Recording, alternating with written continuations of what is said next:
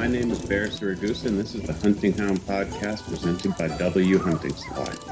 Join us as we go deep discussing hounds and everything hound related with the men and women from around the globe who've dedicated their lives to hunting with hounds. We ask them about the game they pursue, the breeds they run, and to get their insight into what it means to be a modern day houndsman. I hope you enjoy this podcast. Leave us a comment and subscribe wherever podcasts are available. All right. How is uh what what time is it there, Lloyd? It's just a little after 10, 10.07. Gotcha. Is it full is it full blown fall there like it is here in Norway? Well, it is fall. It's very colorful right now, but we're approaching the end of September, and I have yet to have a frost here, which in, in my lifetime, I've not seen that previously. Normally, August would give us some pretty significant frost. So it's That's great for my tomatoes, but it's kind of frightening for the long range, I think, what Yeah. climate change can mean. Yeah. No, I it's it's funny. It's the same here. It's been an unusually warm and dry autumn to be Norway. So, you know, I I I haven't been here nearly as long as you've been up, you know, up there in the UP, but um I've uh I've not experienced in the soon 15 years that I've been here that we haven't had a frost by this time. Usually we get the first frost in August Right? and uh, we still haven't had it. It's Yep, that's it's been frightening. strange.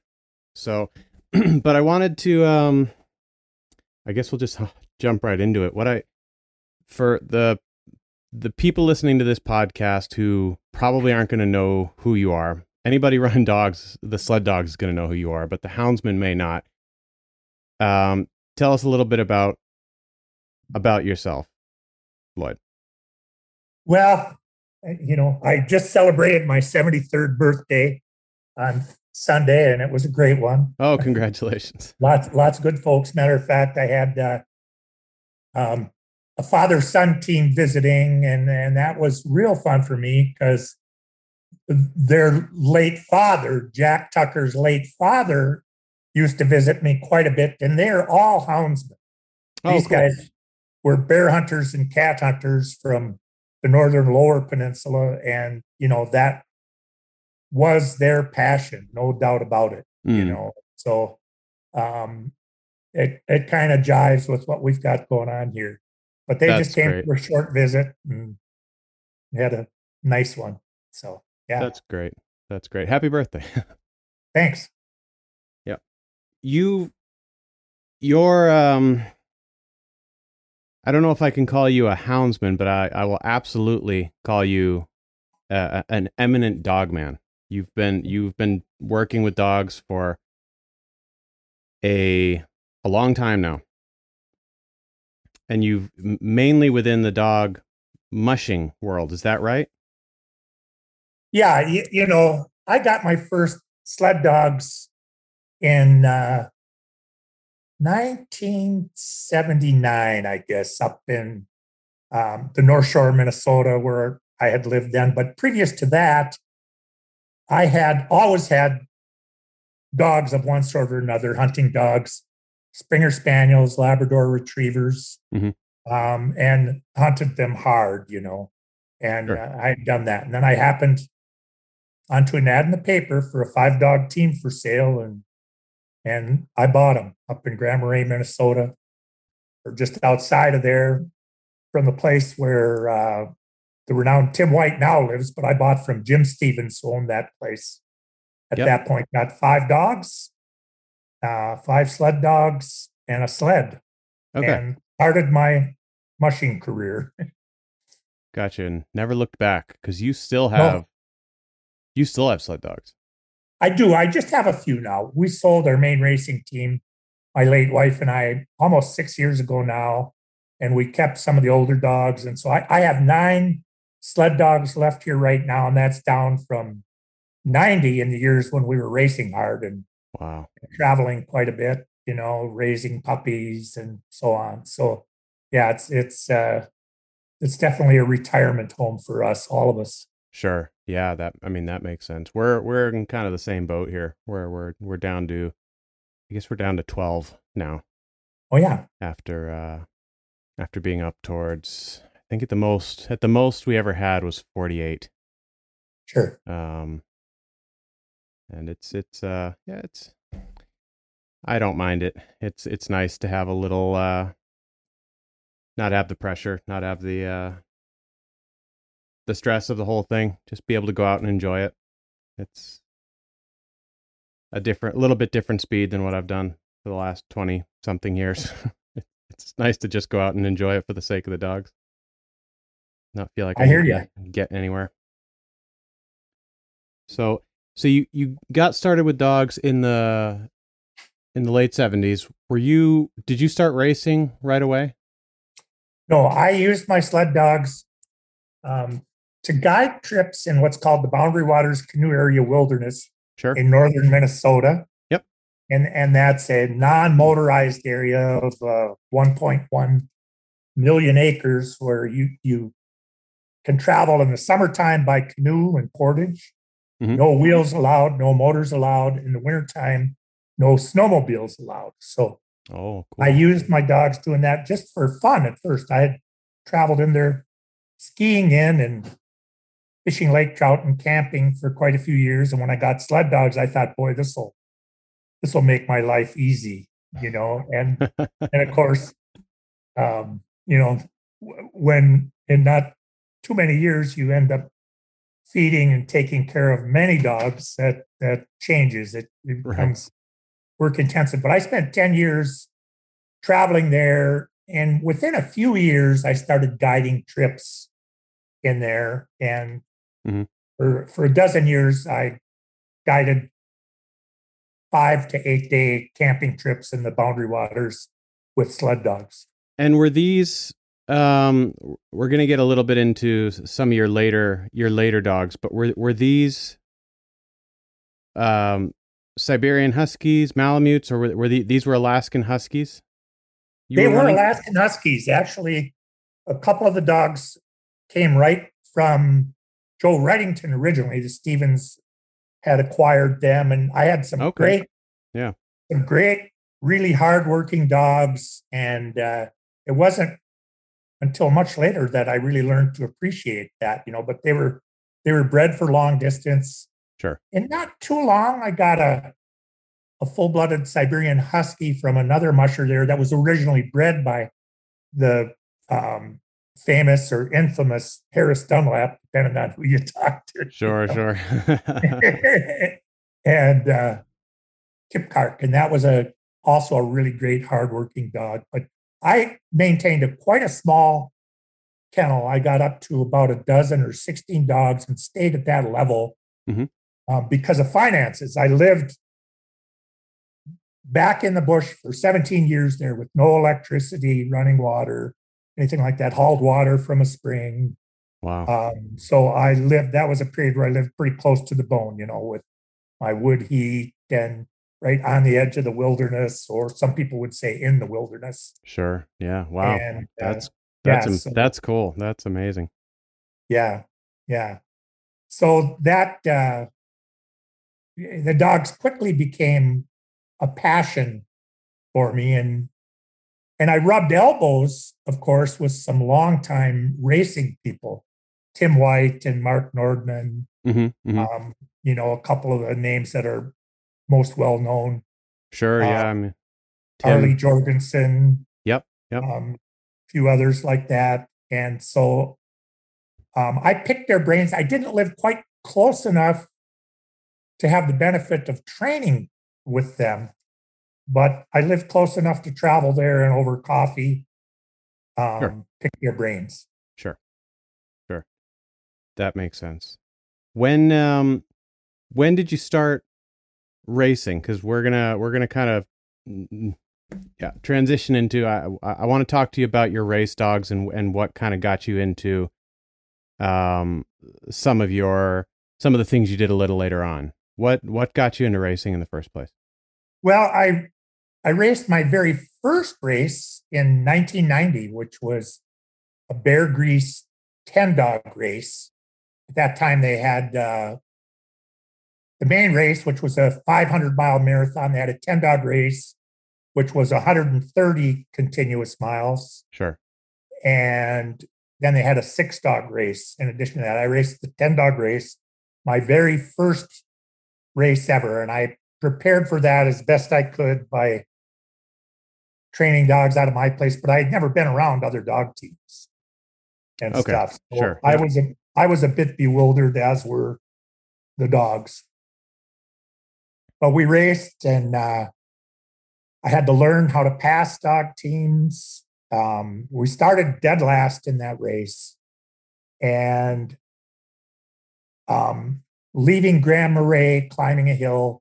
Within a few miles, it came upon another team, and Della Zappa was her name, and and she very graciously helps me Mhm. pass her. And then we went back and forth a little bit. And then finally, I was able to continue on and passed another team and so on. Now, these were dogs I had used in backcountry travel for years, Sure. but they were kind of bewildered that there were other teams around and that we just kept going. So within about 10 miles, we had come upon a few other teams and had difficulty passing them, but it was getting progressively better.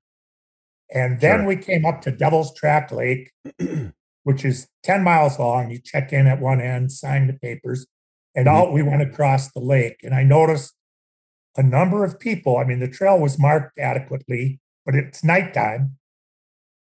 And there were a lot of people having trouble keeping their dogs on the trail. They're yelling gee and ha, and there were people going all sorts of different directions. Mhm. Well, I had backcountry dogs and lead dogs that you could drive like a car. Gee and ha meant just that on a trail, off a trail. And we streaked up the 10 miles of Devil's Track Lake. And I passed, I don't know how many dog teams there. And I thought, well, I'm getting pretty full of myself here. This is pretty cool. this is one thing that is working out for me. And then Right. uh, we continued through the night, passed a few more teams. Now, dogs not having much issue with that, got to our first checkpoint, which was uh, a Sawbill Road crossing. And that was just one where you ordinarily signed in and out. Sure. And and from there it was another 30 miles to Finland where there was a mandatory rest. Well, being a totally rookie racer, I really had no idea what to do. So I stopped my dogs. Well, I thought, well, it must be time to try to feed dogs and stuff. Well, I hadn't fed my dogs on the trail before, and I'm struggling to get food in them, which was a mixture of meat and oats and a little bit of commercial food at the time. They didn't Yeah. want to eat too much. Okay.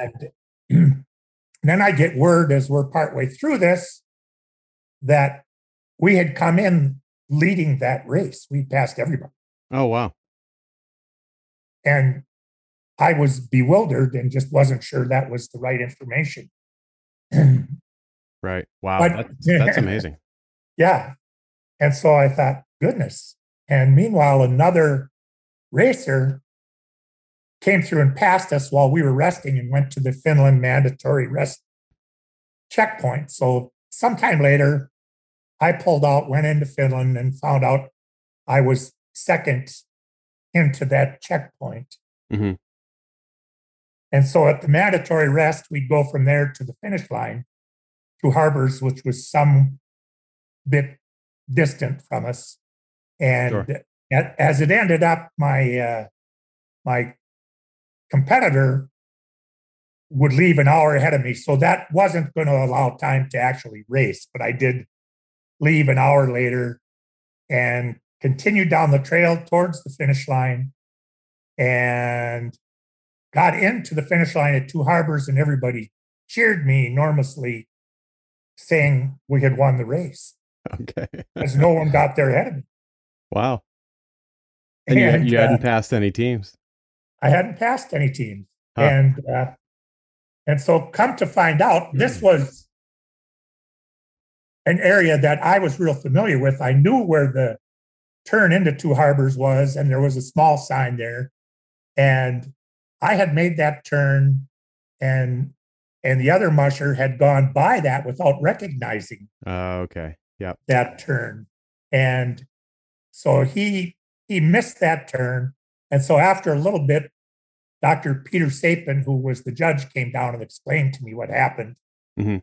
And um, we decided between us that, you know, he should win that race because it really wasn't marked adequately and Sure. that I would be second place, and that was fine.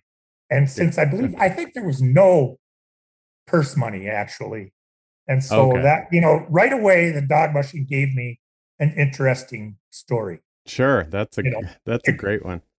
Yeah. And that was in 1990. That was 1990. Yeah, and then it wasn't more than was it 6 years later that you started your dog food company? Is that correct? Was that Yeah, actually, we produced our first bag of dog food in 1998. But, Okay. uh, you know, the evolution of that was, you know, I raced a little bit for a few years, continued to guide trips, Mhm. but raced just a little bit. And then uh, eventually, not too many years later, I was having some success in the mid distance racing and, and, you know, and, and some glaring non successes also, I should say, you know, very right. inconsistent. but it was uh, it was good enough. So um, Sven Engholm came to visit me at my little remote cabin. oh, okay. Yeah. He's a And I legend got- over here, yeah. Yeah, yeah, right. And I, I got to know him and got to be friends with Sven. And he wanted to race Iditarod, but to do that, he um, wanted to lease a team from me to run Beargrease. Sure. 500 as part of, as one of his qualifiers. Then his plan was to continue on and do a Iditarod the following year, Sure. which which he did. Well, he um, he did a great job. We did exactly that. He raced my dogs, finished um, third in the Beargrease 500, which was right where that team should have finished, just Yep. behind a Swingley team and Sure. ahead of another Swingley team, actually. And so um, did a fabulous job with those dogs. Is it should be no surprise to any Norwegian. Sure. Yeah. Oh, he's uh Yeah, he, he knows what he's doing. yeah. And so that was uh, kind of an interesting interlude. And uh, um, so I and I learned a lot.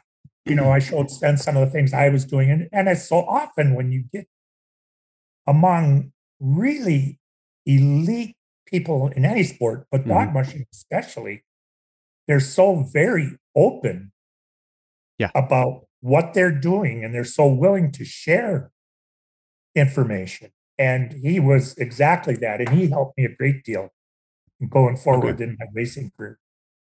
Gotcha. Gotcha. Yeah, because Sven, I mean, I, I don't expect any of my listeners to know. Uh, Sven Engholm has won the the longest race in Europe, the longest sled dog race in Europe. I think he won it eleven times. Yes, I believe He, he's yeah, the Finnmarksløpet. He's he's won that more than any other person. So his his uh, people might not know who Sven Engholm is, but they'll know who Mister Finnmarksløpet is because that's what everybody calls him. He's uh yeah, a well well known guy. And he, he it's funny, he's uh he's interesting. I, I talked to him actually not oh, it's probably more than a year ago, but it was a while ago it was a little while ago. Um and he uses his huskies and has trained a couple of them to hunt moose because we hunt moose over dogs here. sure. So he hunts moose with some of the dogs right off of his team. He'll he'll go out with one of those and and they'll bay up a moose and he'll uh he'll he'll harvest his moose for the year. Yes, Super interesting guy. yes, he is. Yep. Okay, so that was um was that visit part of what got you to create kind of got the got the ball rolling, uh, the cogs turning and and got you thinking about some of this nutrition stuff? No, that was actually a couple years later. I um, subsequently I had started a relationship with uh, my late wife Mary, and and uh, I then moved in November of '93 to um, the UP of Michigan, Upper Peninsula of Michigan, with Mary. We got married, Mhm. and so I spent my time here. Then within, oh, I think the following year, I got acquainted with Dr. Arleigh Reynolds at Sure. at a um, sled dog symposium, and we got to be very, very good friends. Arleigh was living in Ithaca, New York at that time, and was Mhm. a professor at Cornell, and and uh, was into performance nutrition with dogs, uh, and and he had a colony of sled dogs himself, and was a, a racer himself. But he did a lot of it's research on other dogs, other breeds of dogs, also hmm and um, on incline treadmills and so on. And soon came to be recognized as probably the top person in the world for performance nutrition for dogs. Sure. Yeah. Absolutely. And so, so I had the benefit here in the Upper Peninsula, which is known for a lot of snow. We average a lot of snow here, right where I'm at, about 220 inches a year on the average. wow. Wow. Yeah. That's a lot of snow. and uh, um, Arleigh would come with a friend and bring his sled dogs to train for the racing season and spend a week or two with us. And we would train dogs and eat vast quantities of food. And then, you know, that during the day we created a few of the world's problems. And then during the evening, over pie that Mary had made, we would solve some of the world's problems. know. And actually, those meetings were how we started towards, you know, a formula that uh, of a, a commercially produced dog food that would do what a lot of the um, meat-based diets that we're using currently were. Because at that time, I was feeding a lot of fresh meat and sure. and a high quality kibble, Yep. as most everybody was, adding some vitamins and minerals and some other things that went in there. It's quite a potion, really. right. But uh, you know, Arleigh said, you know, he had done research for different dog food companies and stuff, and none of them actually embraced a complete formula that totally went all in on uh, on performance, simply because the margins weren't there for mainstream type dog foods. Okay. And sure. so- The, it was the, it was too expensive to produce. that's right. Yeah, Sure. yeah. Okay. and and then subsequently too expensive to sell. So Right. um anyway, over that, the evolution of a few years, I guess it was May of 98 that I produced the first bag of Caribou Creek Gold, which was a formula that he and I had put our heads together on. Sure. It took me almost a year to find a place that could produce it. And that was one that specialized in fur food manufacture. Previously, Sure. they used a lot Yeah, of fresh yeah. meat products Absolutely. That stuff makes sense. in their food. And uh, and then I didn't do that with any thought of selling food at that point at all. I did it for my own use. And then there were a few local people that kind of knew the source and they wanted some. So I sold a little bit to them. And then it, it kind of ballooned from there. By a couple years later, I was selling quite a bit of dog food in Alaska, and that just grew, you know. Sure. Sure. Huh. That's really interesting. I remember the first contact I had with that dog food was in 2003, Sure. probably three or four. And that was up on Mendenhall Glacier out of Juneau. We were doing, uh, we were doing, uh, short trips with tourists off of the cruise ships, the Alaskan cruise ships, um, with sled dogs up on the glaciers all summer long Sure. and they were feeding Caribou Creek. And I remember getting up there and being like, well, where's the meat? Right. And it blew my mind at that point that, you know, I, I'd been into sled dogs at that point for you know, five or six years. It blew my mind that they were not feeding meat. And I, I, I'm thinking that this was you know, to cut transportation costs or something like that. And and you know, I was I was I, I went into it really skeptically. Uh, I'm going to be honest with you, and and you know, I I was expecting these dogs to start to struggle as the summer progressed. Um, not knowing anything about the food or you, just thinking that you know, dog these sled dogs they can't they can't survive off of just kibble. That's just I mean ev- everybody knows that. And then throughout throughout the summer, these dogs worked their butts off all summer long, and their coats just got nicer and nicer, and their feet were just fantastic. They were nicely muscled. They looked, you know, eh, they exuded health, which is what got me. It's what got me interested. Feeding that food up on the glacier got me interested in this, in working canine um, nutrition, and um, it's what got it's it's what got me to talk to you the first the very first time because you know what where I got my start, you know, there was still this there was still this talk about, you know, you you needed to feed with the with the polar dogs, you needed to feed more fat to keep so that they wouldn't get skinny because they're working so hard, but you wanted to feed a lot of carbohydrates so that they had the that they had the energy and you know the the glucose in their muscles to keep them going but you didn't want to feed too much protein because that would lead to liver you know kidney failure renal failure.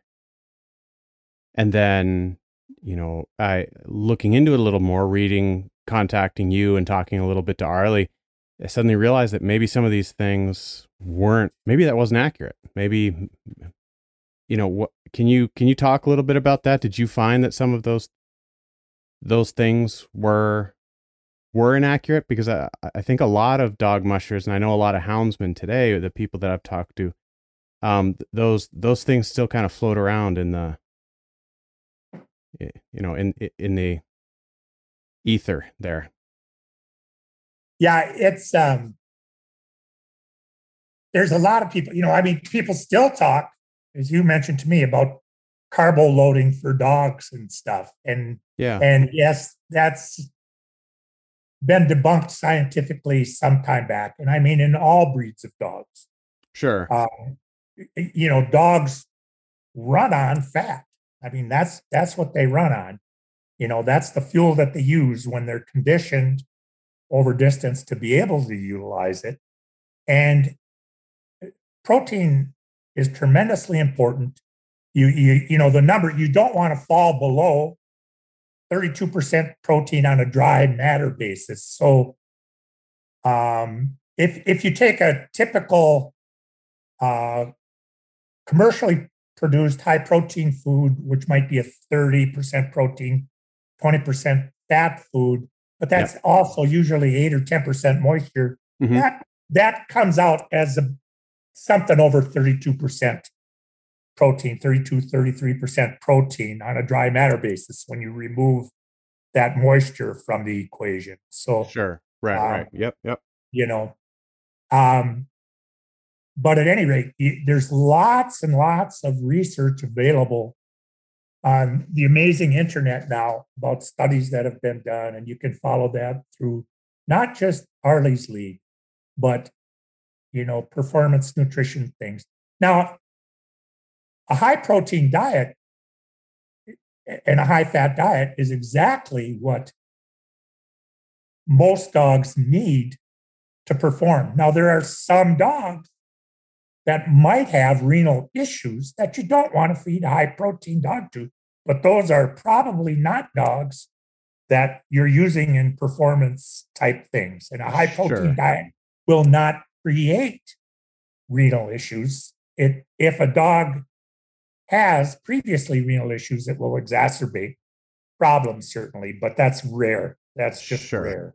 My my understanding from talking to uh, talking a little bit to Arleigh and talking to um, you know and, and doing uh, I'm by no means even approaching expert here. I'm I'm a I'm a rank rank beginner, but it's an interest of mine. It has been for about 20 years.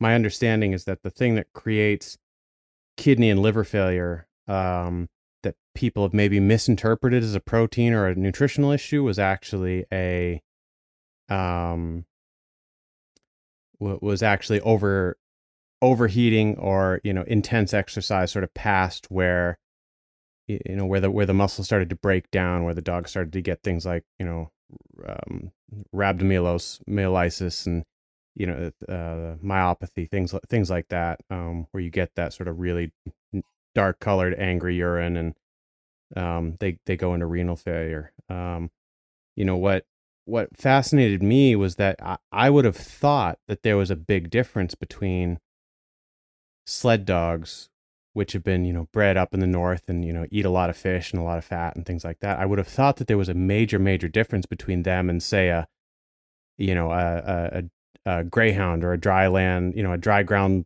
lion hunting dog from you know uh, new mexico.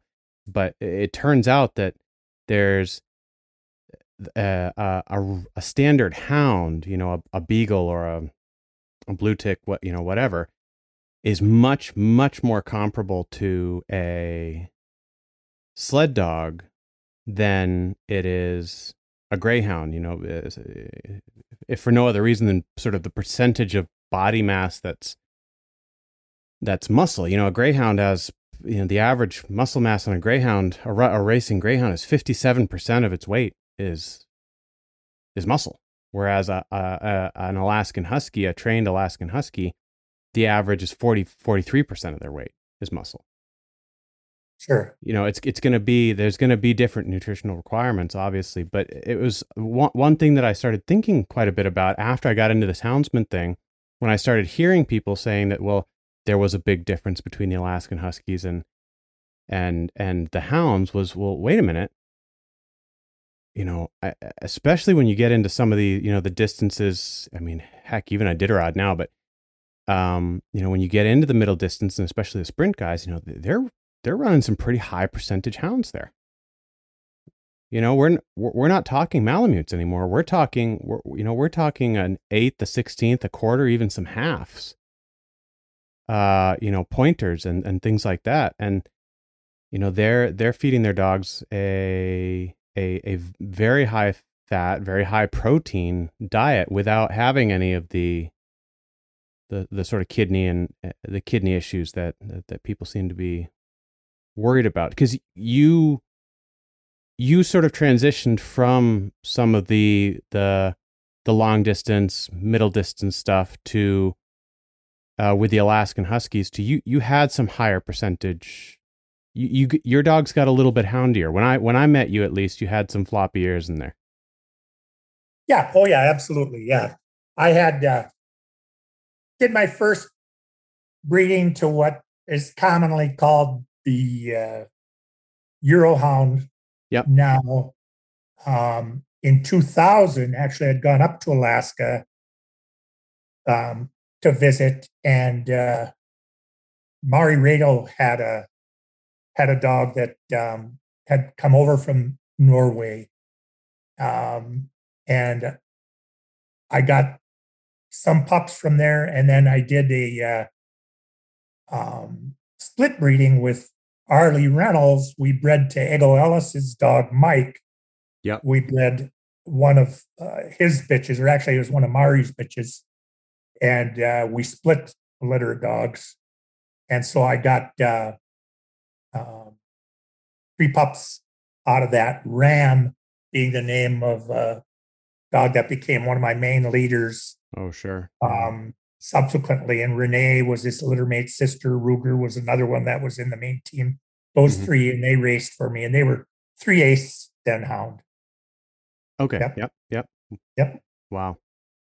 So, I mean, when when we're talking about racing, just for the you know, uh, what are what are we talking about in terms of distances during a day and and that kind of thing? You know, are we are we talking like greyhound racing where it's you know a, a short distance at absolute max output, or are we talking, you know, a a sort of mi- middle ground between going slow uh, over a very very long period of time versus you know a sprint? What are what are when you're talking about racing? What are you talking about? Um, well, you know, the focus for Mary and I became um, stage racing, or what in some places would be called mid distance racing.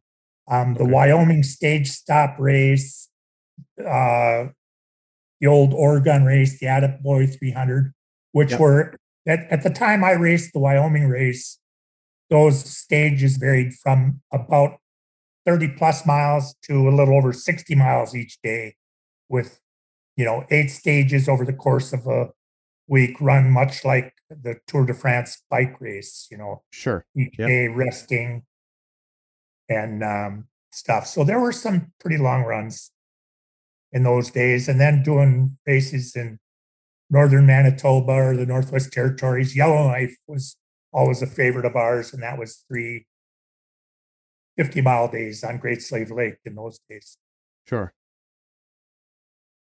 Gotcha. Okay. So I mean that that's fairly comparable to, you know, what what some of the some of the big, you know, w- what a lot of us find on the GPS at the end of the day. You know, um, you know, fifty miles. That that would be a that would be a pretty crazy day. But you know, a lot of the times we'll end up doing, you know, somewhere between say ten and thirty miles, depending on what we're chasing sure and you know they may they may use six or seven hours to do that you know it's it's uh it's pretty uneven terrain you know they're not running they're, you know the, the, the, there's probably some differences there but um it seems like the the the the metabol the um the metabolic requirements or the the metabolic changes that they would go through throughout uh sustained exercise like that would be fairly similar to what you're talking about Yeah. Yeah, I think so. I think they'd be very comparable. okay You know, I think uh yeah, people will find no difference. Well, I have, you know, I have that nine sled dogs left here, but I also I have two Labrador retrievers that are eight years old. Mhm. I've got a soon to be 16 year old English setter, and I still hunt my English setter. She's slowed down considerably, but so have I. wow but you know and they've you know every one of those dogs has been raised on my caribou creek you know and Sure. uh and i you know i guess i can back up a little bit when we first started producing the caribou creek gold i continued to mix meat in with my dog food because that's what i had always done Mhm. and it wasn't until several years later racing out west at first at the um, Oregon race in 2003, the Attaboy 300 stage race, where we had tremendously warm temperatures. I mean, up to 60 degrees during the day. And the meat I had on board was melting, and the dogs' appetites were such that they would they would ignore the meat and kibble mix, but they would eat dry kibble and they would drink plain water. okay sure And so, since that's about the only thing that they would eat, that's what I did. And, you know, I was on edge that whole time because I had not done that. I thought, oh, this is this is scary. They're not eating their right food, you know, and um by the end of that race, I thought maybe I'm onto something here. You know, and we went from there and raced the Wyoming stage stop. And I went with an all kibble diet then and had a good race. And then subsequently, I said the next year, I'm doing that. I'm going all in, jumping off cliffs, build your wings on the way down kind of thing. We're going to feed kibble and water and do that. And uh, we went along and in, you know, in pretty short order in 05, we we won the Wyoming stage stop with uh, Hernan Maquiera, who now lives in yeah he's over here now yeah, uh, there had come up from Argentina. He and his uh, wife Vanessa Cash had come and yep handled for me a couple different seasons. Wonderful folks. they are they're nice folks they live they live not far from us so only Yeah. i think it's three or four hours from us Yeah, over here in and, norway uh, the, the, the world the world's small i couldn't believe it when i bumped into him here i was like oh my gosh what are Yeah. you doing what are you doing here right, right. Yeah, yeah. Well, he did a great job racing for me that year. He was actually second in the IFSS World Championship, which was out at Oregon in a last minute um, comeback, Buddy Streeper passed him from about a 20 minute behind thing. Buddy had kind of learned finally during that race how to pace his dogs Sure. and came and eked out a win. And so we were second that year. And uh, um, at Oregon, and then went on to win the Wyoming stage stop with Hernan there. And uh, so that was, uh, you know, that was a great racing season. Sure. And I, I went on that same year to race the dogs myself up in Yellowknife. Um, and this was in 06, I guess, when I raced in Yellowknife. That was the following year. And, And, that's you know, a three times 50 race. race. Is that right? Yeah, 50 350 miles a day for three days. Yeah, and I won that race on Great Slave Lake, which you know at that time, at that time I was the oldest ever to win it. That's since been surpassed by my friend Grant Beck, first Richard Beck, and then Grant Beck. Sure. Well, they used to be my friends, but now they went by me, so I don't. I'm not so sure. you're, you're But not- I might still be the tallest ever win. gotcha. That's cool. Uh, one thing that fascinates me, it, it fa- it's always fascinated me about the the dog mushing, but it, it it's something that you know we I talk I've ended up talking a lot to a lot of different houndsmen about. Um, when I started putting some time, you know, when I when I when I switched, I I uh, I had a, a sort of a, a health issue that made it so that the the the sled dogs was became difficult for me to do, but I needed to stay in the dog world somehow Sure. so I got into these I got into these hounds and um you know a question that I, or a a conversation that I've had an awful lot with with with the houndsmen who are rem- what I like what I like about the houndsmen and uh, you know there's there's a lot of dog mushers that are like this too but there's also a bunch that are not and you know eh, is is that you you have the, you have people that are in it just to have something to do and then you have people who are in it for because they are dog men and women through and through. And some of these people have I've, I've talked to them and they've they've had just sort of these amazing this amazing ability to read their dogs and to read other people's dogs. You know they can see a dog streak by them at 20 miles an hour crossing a road and that's the first time they've seen that dog in three hours and they'll be able to tell you exactly how that dog is doing. You know and one thing that we've talked quite a bit about is is these multi-day hunts where you need to go out you know you, you go out and you you hunt and you go out the next day and you hunt you go out the next day and you hunt. And you know the question being then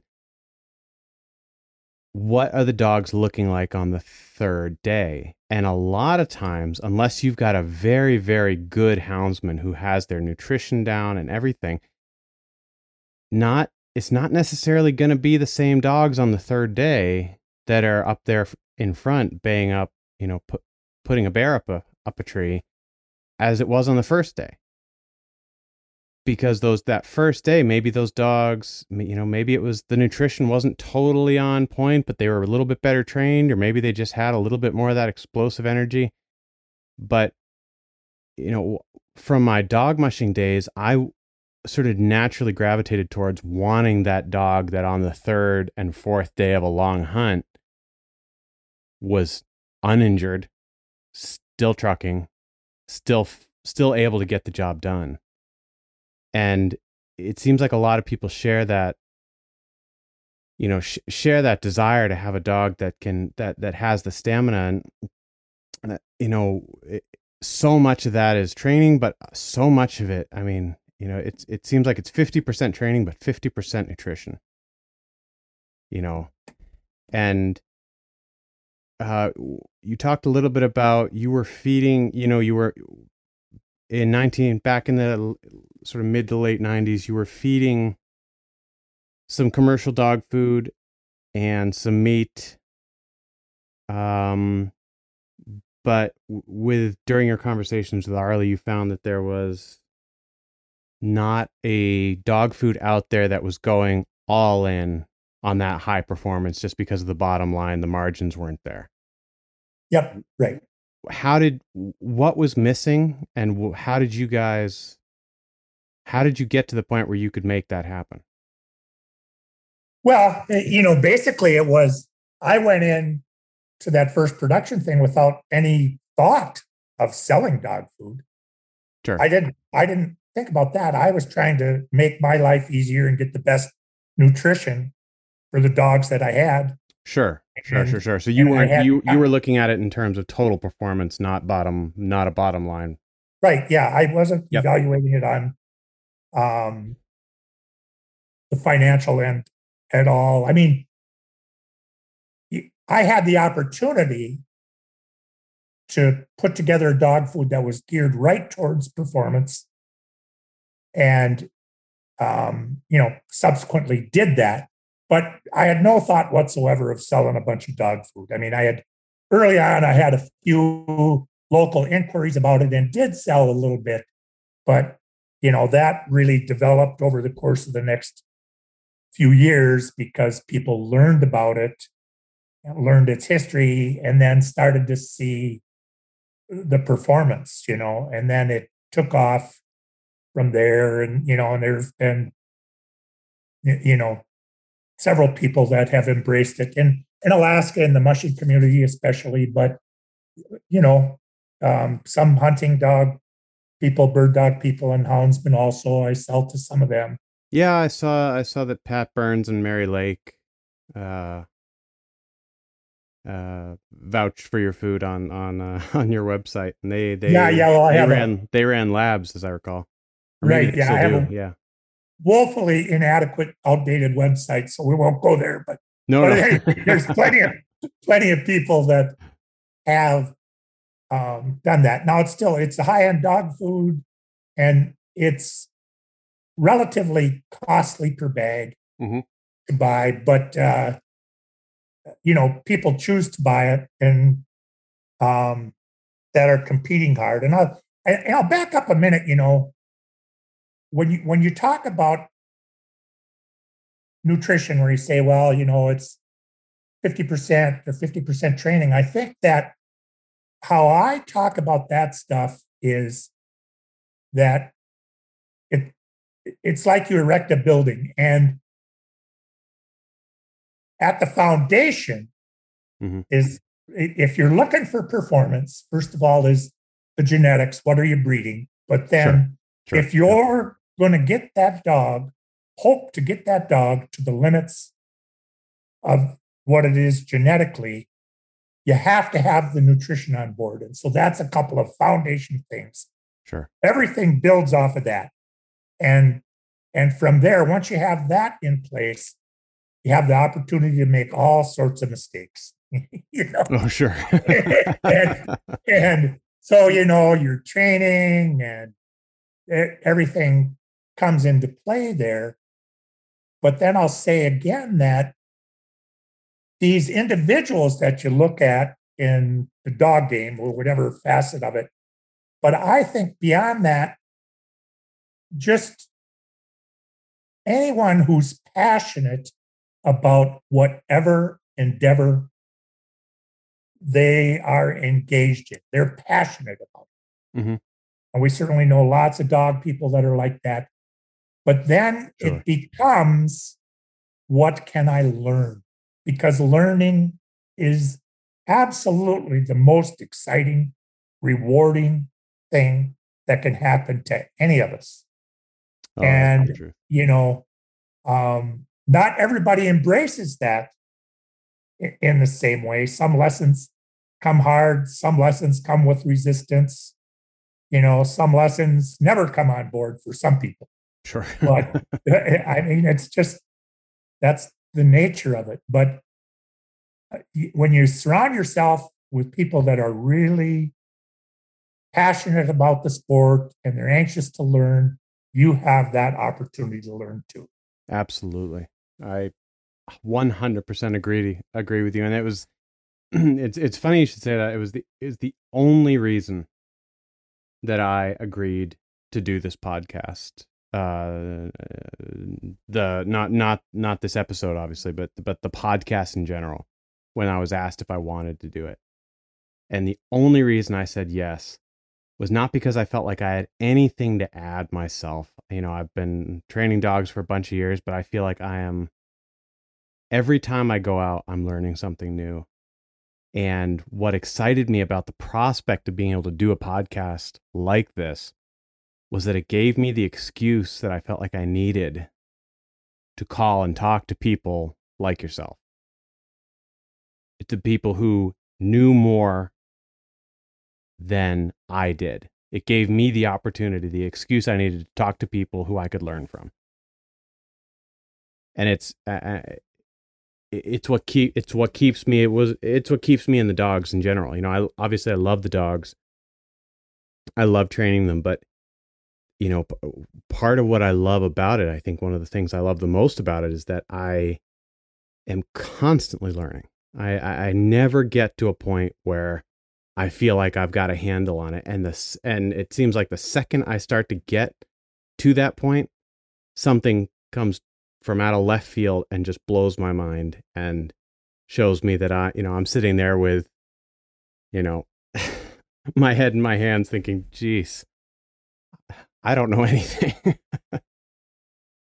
yeah, I hear you. You know, when you're uh, that whole learning thing, that lifelong process of learning, and so often it's then it's incremental changes that can be breakthrough things, you know, from sure from the outside.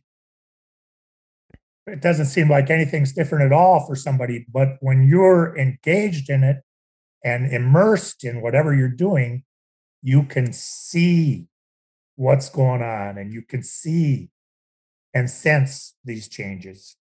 Oh, ab- absolutely. And and you know, in the in the dog mushing world, I think more than I would be willing to I would be willing to say more than any other dog related sport. It's we still get those changes that come in and just kind of blow everybody's blow everybody away. You know, it's I I, rem, I remember the skepticism when you know, uh, Tim White came out with the QCR runners. Yeah.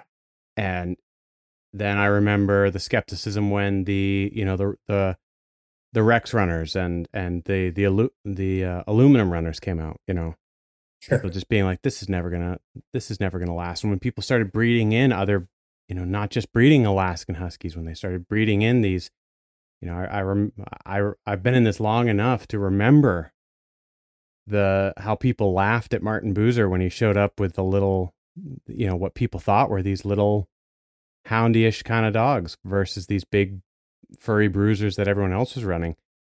Sure. And it's just, you know, it, it's these small, these slight adjustments that have just ended up being groundbreaking. And I keep thinking that we're going to get to a point where it's just not going to happen anymore, or we're going to get to a point where you know people aren't going to be able to find that new thing that's going to knock that that's going to revolutionize the sport and it feels like every couple of years i'm proven wrong something else comes along that just you know it, sometimes it's a fad but sometimes it becomes just part of it becomes an of a kind of an of course thing that you know the new the the new people in the sport you know they come into it not knowing the history, not knowing where we where we actually came from, how far we've come. And I mean, I've I've I've been running dogs for 25 25 years and, you know, uh, we had come so long by the time I started running and we've come so long since I started running. It's it's it's it's amazing to me that it keeps developing the way that it does. Yep. But um, on a totally personal level, I wanted to ask you about a litter that you did. And the reason I wanted to ask you about a, a, is the gen, is the genetics aspect. You you mentioned the genetics as sort of a pillar of building this, you know, this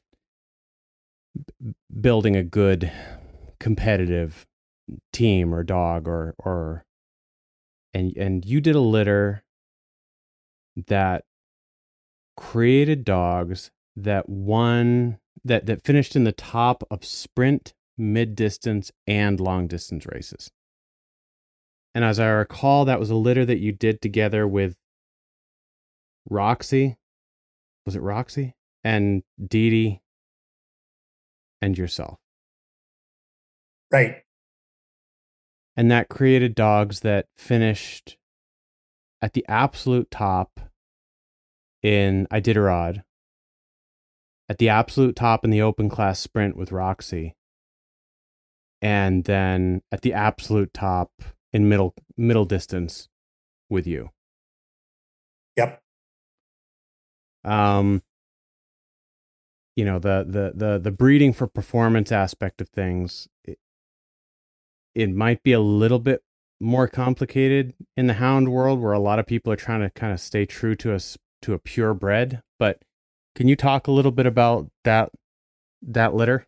What you what you did to get to that point why you did that litter and and some of the factors that went into making them what they were well um of course roxy Wright's a legend sure. you know and i first became acquainted with her when i went to alaska in 93 to run iditarod and i stayed with her and her then husband charlie Champaine sure. um doing food drops there and um, then I went down to um, the fur rendezvous with them, and I had some nice sled dogs. I was right.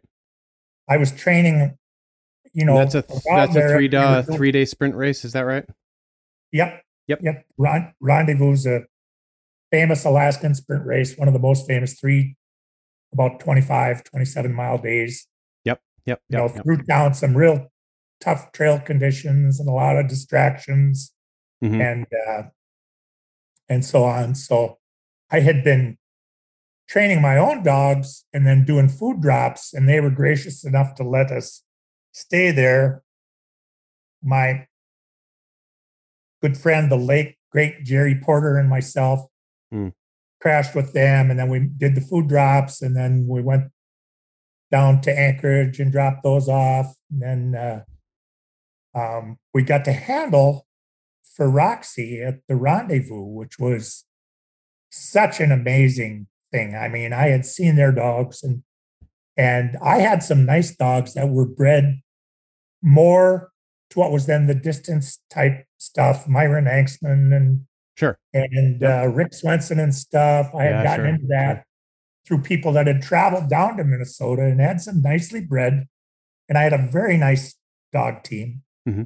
And I was pretty proud of them. But I saw Roxy's dogs race over the course of three days, and she won the fur rendezvous that year against you know top top notch competition. And and um as you know the way she ran her dog team you know we got radio reports at several checkpoints along there. She never led the race early on in, in any of those stages, but she always came home hard and she won every day, every day of those that three day race.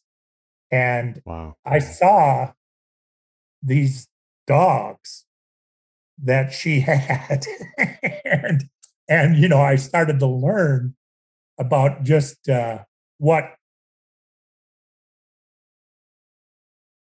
synchrony was about. I mean, these dogs sure. were like part of a racing machine. I mean, they were incredible, incredible athletes. And of course, I talked with her and with Charlie, eh, you know, about that. And, um, you know, then elected to uh, breed to some of her dogs. And, sure. um, you know, probably the most prominent dog I saw up there uh, during rendezvous for me at that time was a little bitch by the name of Mustang. And so, you know, breeding to dogs that either created that or were behind that. But I had learned one thing for sure, and that was trust Roxy. So sure. I said, well, what should we breed here? Roxy, you know? Mm-hmm. And so um, we did just that, and and uh, I I had sent a Brit. Well, I did a couple different breedings with with Roxy and uh, her dogs there, and uh, in every case that that worked out well. And these were what were termed Alaskan Huskies at that time. You know, this was 1993. Sure. But, you know, in their background, Gareth Wright had bred all sorts of different things, maybe setters, maybe spaniels, even. We don't yep. we don't even really know. Sure. Yeah. Yeah. And, it's, and it had worked out so that they had some really top-notch racing dogs. And we then had one litter, the one you're talking about, that was split. And uh, was that with Heather Miller? Am I remembering that correctly? Yep, yep. Heather Miller was bred, and uh, um, we, I, I sent her son was down giving a talk, and I sent a dog back with him mm-hmm. to go up there. And I think Dee Dee ended up with that dog eventually, one of those dogs. that and, could be. Uh, Dee Dee ended up with one from that litter named Esther. Okay. And Esther got uh she had an accident as a young dog and lost a leg. But was so was it was such a good dog in spite of that would run after the team and keep up for kind of absurd distances despite having one you know one less leg to push off of that Dee Dee bred her and created really the foundation of her team those last few years that she was really competitive up there sure um so that that that Esther dog was after it was from that litter that um I'm trying to remember the names here. There, um, my memory is failing me at this point. It's um um Ken Anderson got some of those, got a sibling, and built his entire team off of that that sibling. Um, anyway, yeah, it was uh they were phenomenal dogs. I bought I I ended up buying uh one of Esther's offspring from Dee Dee and built my kennel around that dog. Yeah. Good move. It was uh it was a good move. I uh I had a a son on the way, my first child on the way and a lot of a lot of stuff going on, but I took the plunge and you know a little bit like you said, building your wings after you jump, and uh, yeah, never never regretted that. I, it was uh, it ended up being the one of the foundation dogs of of my kennel, and I, I ended up combining it with some um, some blood from Lance Mackey, who a lot of people are know who that is, and and sure, um, sure and uh, have been have never looked back. It's it's been the foundation of of my kennel. You know, we get a lot of snow here, and I've got you know ten miles of a gradual uphill to get to the top of the plateau. So we do a lot of trail breaking. We put in our own trails because a little bit in the in the same, you know, like you were talking about that the the wilderness area where you were running. We're not allowed to run snowmobiles here so all of the trails we need to put in ourselves. And I found that those were the dogs that could get that done. I found most, you know, a lot of dogs would they would do it maybe for a year, maybe for two, but then they would kind of get to the point where they're like, you know, I'm gonna I'm getting fed regardless of whether I do this or not. So I don't think I want to do this anymore. Yep. But these uh these uh yeah, the the the Mackey you know Wright Gilbertson dogs were uh, they they they they it, it didn't seem like that crossed their minds. They hung in there. Yeah, it's I think you know people talk a lot about breeding and what do they do and you know the, one of the easiest things around is to make puppies. if you have a male and a female or access to one or the other, if you just have one, you know, you can make puppies and you can make pretty good puppies. Right. And and then if you study it and you talk with people that have really done it, and that's was the thing where Roxy was such a tremendous help to me and what I subsequently did and landed Genius. on. She was she was a genius. Yeah. Or she is a Yes. genius. Yeah. yeah, she is, and just uh just such a warm and wonderful person and hmm and such an intense competitor. And she's demonstrated that again and again and again. Yeah, let, let me let me just add something real quick there for for the, for the people who don't know, and that's going to be mo- you know most of my listeners are not going to know. Roxy had a really successful career as an open class sprint musher. Uh, I believe she was one of the first women to win the Open North American and the Fur Rendezvous, if if not the first woman to win. And she retired and then came back. You're gonna have to help me here, Lloyd. How many years later? 20, 20 years later, I think. 20 years later and ran Arleigh Reynolds dogs and won the Alaskan Grand Slam, which is the the Open North American, the Fur Rendezvous, and the last one you're going to have to help me with, Lloyd. She went over to Tok. That's right, the Talk Tur- Tournament of Champions. She won Yeah. all three of those races 20 years after retiring with Arleigh Reynolds dogs.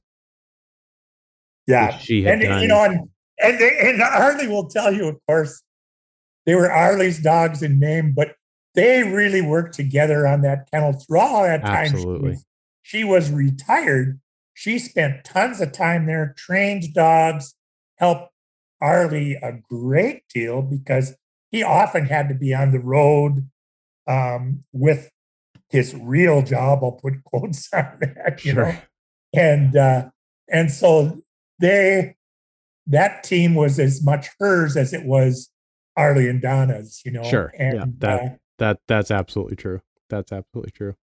you know, it just uh, it was so thrilling to see that all develop. But but at any rate, you know, at that time when I was doing that breeding, what I did was I got a couple bitches from Roxy, Heather Miller, whom we've already talked about, and Harper. Yep. and uh, ended up breeding both of those. But those bitches I got were older at the time. hmm They had raced in her winning rendezvous and or North American teams. And at that age, they'd already produced puppies that had also won on winning teams. Right. So they're a proven product right there. And Sure. they come to me with all that experience, young enough to do a little bit of racing yet, young enough to breed and produce pups. And and so that was the recipe. Then you had to pick the right males. And I, of course, went to um, Roxy for the best advice on that and and used that and you know went off from there. And that was uh yeah, it was that was just a real fun time. I can remember when, well, Mary actually took a young junior musher to Alaska for a symposium one year early on, and she went up there and visited with Roxy quite a bit and stuff, and then came back with Harper, you know, and that was like, oh yeah, That's well, that's the oh dog. darn, you bought a dog, you know. That that's the dog. That's that's the dog. I'm you've you've jogged my memory. The dog, the two dogs that were behind my dog Yeah, was Harper and Clyde. Yep, right. Yeah, and and Clyde was out of um oh help me, I just talked Mustang. Yep. Yep. So Yep. yep. Yep, yep. So Gotcha. that was a great, great That was uh you know, I've I've done a lot of research into genetics. It's an interest of mine. Um I I I have yet to find a litter that produced dogs that won the biggest races in all three disciplines. yeah. I I mean it's it's not it's not happened. You can go you can go to lines that have done that, but you I've never ever seen another litter that has won a single litter that is won in all three disciplines. It's it's a that that was an unbelievable litter of dogs. Yeah, it was. Um yeah, no it's and the breeding thing is, you know, it's it's it's so simple but it's so complicated at the same time. You know, you've got you know, I I have a dog here right now. He's he is virtually everything that I want in a hound. But he in his genetics, in his in his immediate family and the family, you know, his his his grandparents, et cetera, et cetera, he is the freak. Yep. He's the dog that is unlike any other dog in his gene pool. And they're all good dogs, but they're not they're not good in the same ways that he's good. Right. So I I'm not re- even really tempted. Obviously, our that that's a lie. Obviously, I'm tempted, but I'm not going to breed to that dog. I'm not going to breed on that dog because he is the freak in that genetics. Sure. I have Sure. very little faith that I'll be able to recreate him based off of the fact that there's nobody else in his gene pool that is like him. Right. So I, you know, it, it's it's there's there's something to be said for we've we've I I've had this conversation with a couple of other people in in the hound mush, you know, in the in the hound world, you know, Jared Moss, and I've talked to uh I've talked a little bit to some some other really good Ronnie Snediger and and, and some other really good houndsmen out there uh, uh, about this about breeding breeding for what you're doing and not just breeding for what you're doing, but breeding for a dog that does it the way you want to do it. Right. And I think that that's so important that, you know, I I had the opportunity to breed to a a dog that had been on John Baker's winning team uh when he won the Iditarod back in 2010, Yeah. 10 11 something like that. Yeah. Something like that. um and and i didn't do it um not because john doesn't have didn't have unbelievable dogs obviously he did but it wasn't a dog that was consistent with what i had already going on Right. and i didn't think that that dog was going to then turn around and and and make my pool of dogs as arrogant as this and I, i'm aware of the fact that this is going to sound horrendously arrogant and i'm not meaning it that way but john 1 doing something that i I'll preface it by saying John 1 doing something that I'm not capable of doing. So to then turn around and breed to his dog when I know that I'm not capable of recreating the circumstances around his win seemed crazy to me when I could breed to somebody else's dog who had also won where I felt like I was more capable of recreating those circumstances, if that makes any sense. Yeah. Absolutely. And I, I I think in the hound world it's it's the same. I think it re- really kind of regardless of what kind of working dog you're looking at, it's it's something that people should kind of keep in the back of their minds that you know the the the best dog, the the competition winner, the you know the the grand night champion, the top lead dog, it's not necessarily going to be the dog, you know, that is going to improve your kennel and it seems like that was something that you sort of tracking your dogs throughout the years it seems it seems like something that you were really aware of that you every, every time you did a breeding it seemed to kind of give your kennel you you you always seem to be taking steps in the right direction which i found un sort of fascinating. When i when i started paying attention to it 15 years ago i was i was fascinated by the fact that you came it seemed like every year you came with teams that were better than the teams that you had previously had.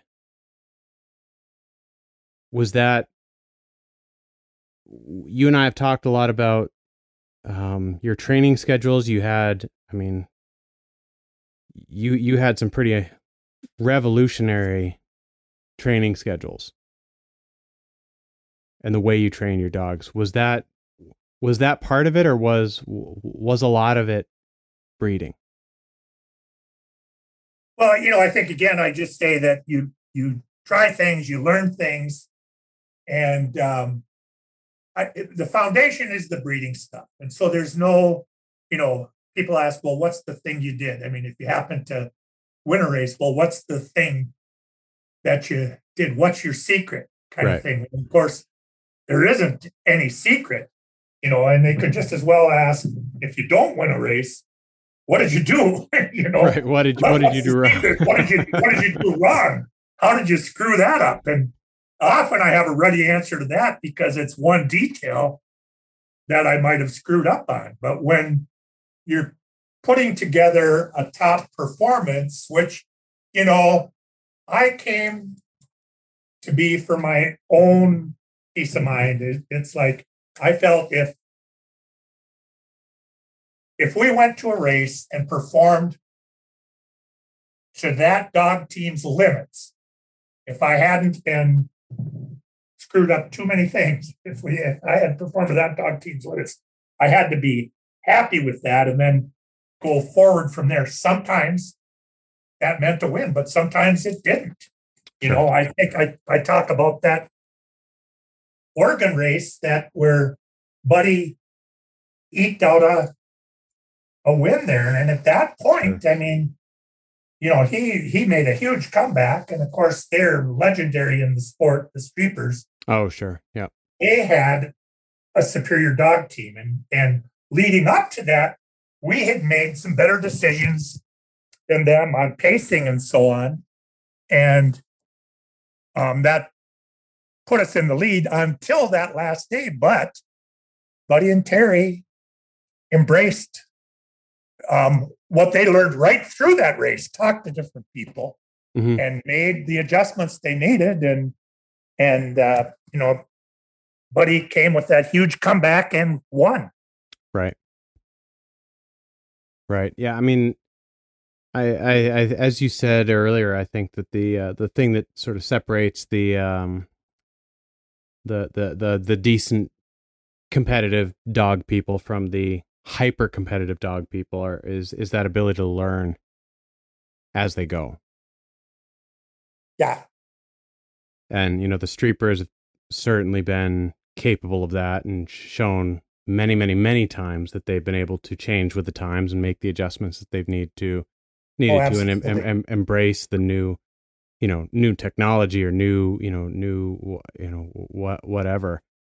Um but i think um you know the the the nutrition aspect of all this has has it's changed so much since you know the days where they were feeding their dogs you know cereal and right. moose meat. You know, it it it really is quite a bit different. And you know, uh, I I think that um, you know the the the work that you did with you know the, that you did to to create Caribou Creek Gold, the work that you did with Arleigh to sort of map out what needed the the nutritional needs of these dogs is is um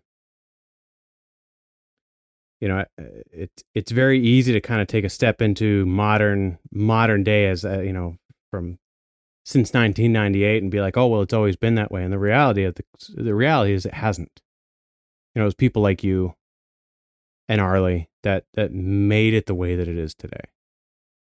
And you know I, I i hope that people understand that that we you know as houndsmen as dog mushers that we're we're standing on the shoulders of giants here.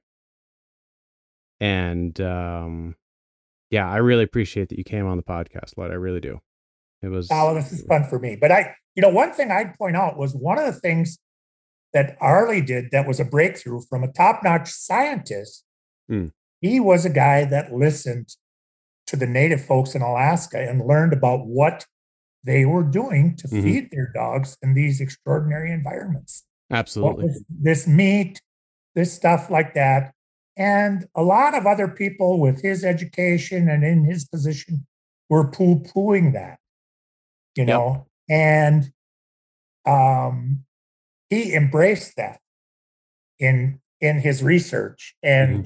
he really took things forward then you know and and uh yeah it, it's pretty amazing yeah it is uh it is amazing i'm in uh i am I, I find myself frequently in awe of the people who have contributed so much and have made you know in the case of you know yourself in case of arleigh in case of roxy um you know the the lee brothers all of these people who have made such huge contributions to the the the dog sport you know that um you know you how humble you all are. It's it's it's it's remar- it's remarkable to me.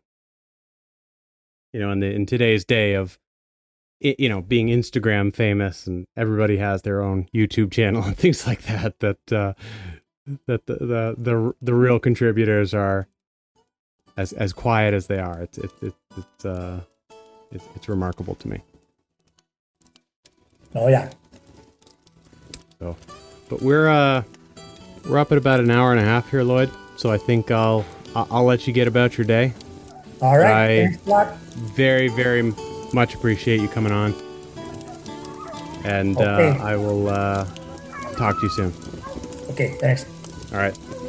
Bye bye. Bye bye.